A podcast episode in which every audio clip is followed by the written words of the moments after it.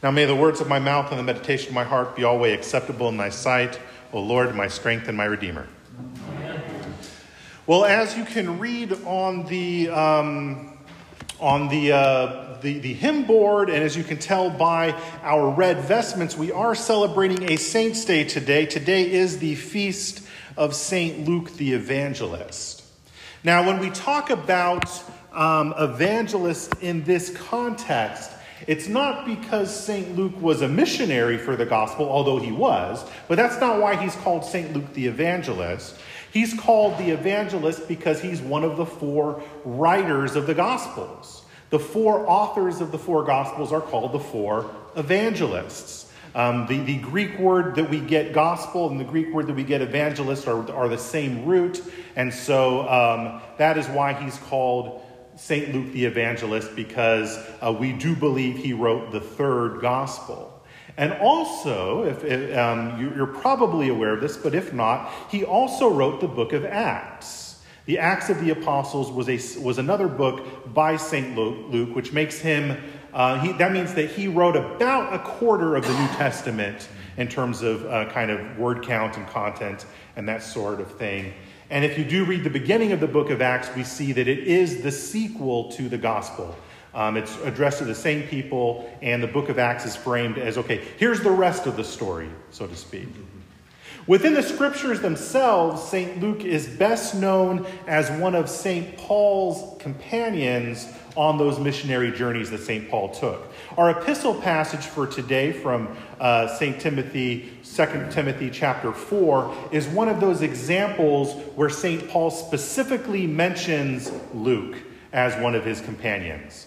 And then, of course, we have those various we passages in the book of Acts where St. Luke is accompanying St. Paul and he's telling the story firsthand. This is what we did on those passages.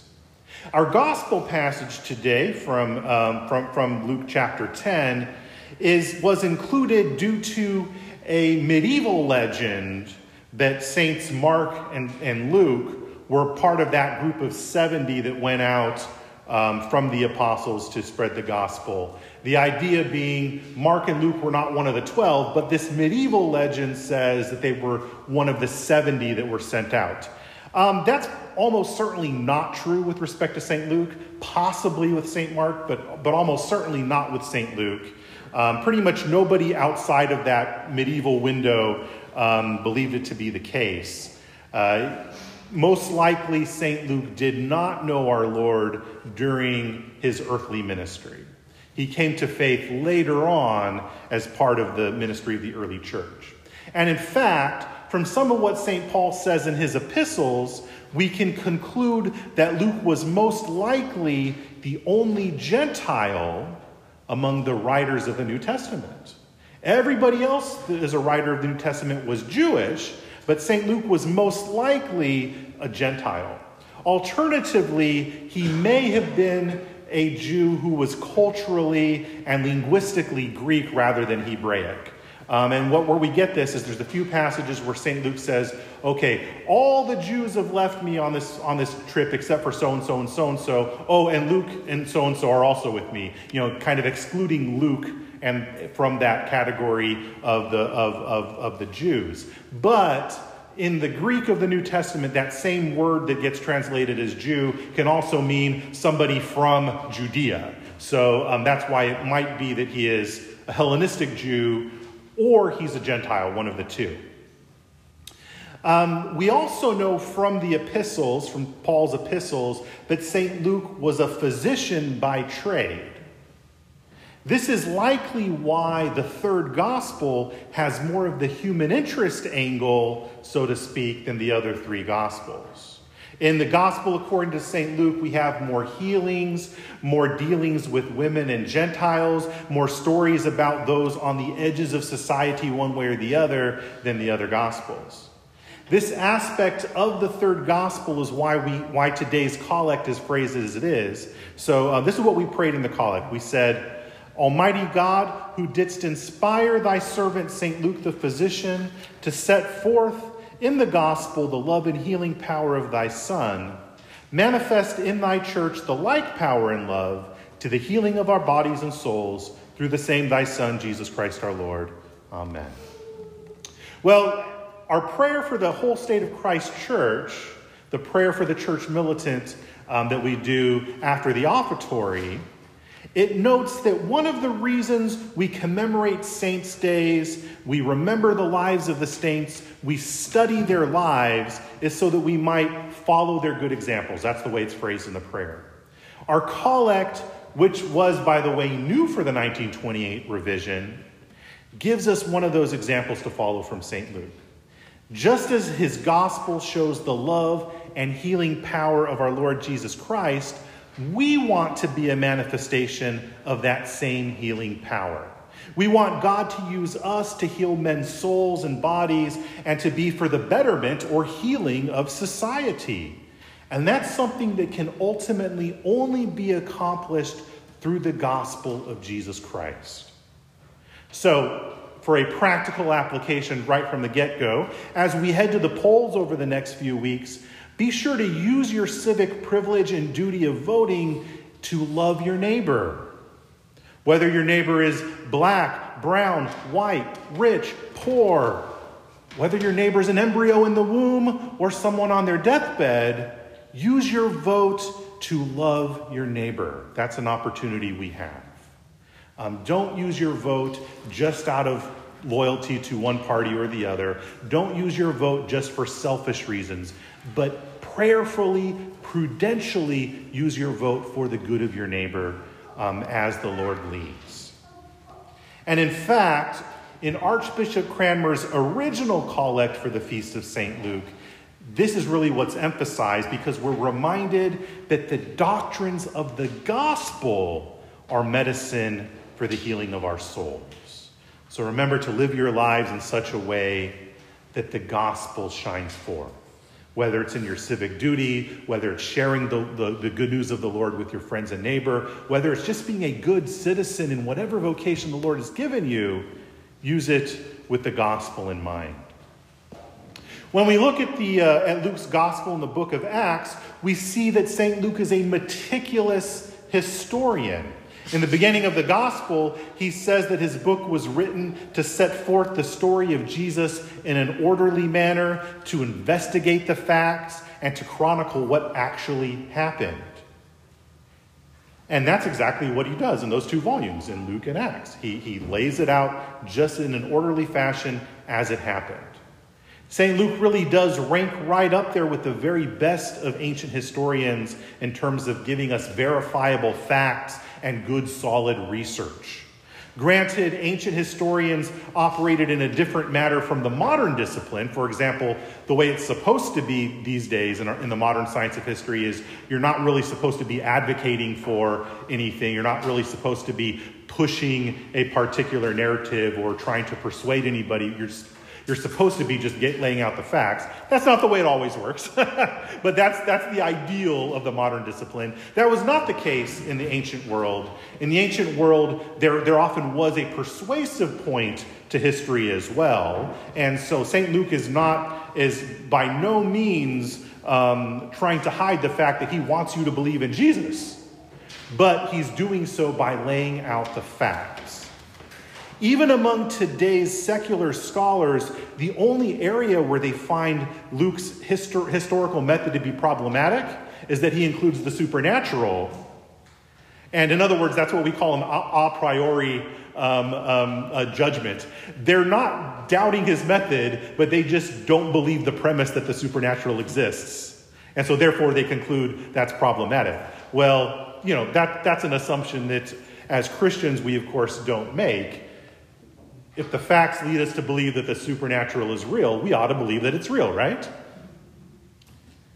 Because of Luke's account of the Christmas story, we can see a lot of the names and the places in that well-known story that we're going to be doing in a few months rather. We can point to when that happened, where that happened, who was in charge when that happened, what were the historical events. And in fact, because of Luke's account of the Christmas story, it's often assumed that our Lord's Blessed Mother was one of those sources when he did his research. That's an example of Luke's skills as a historian.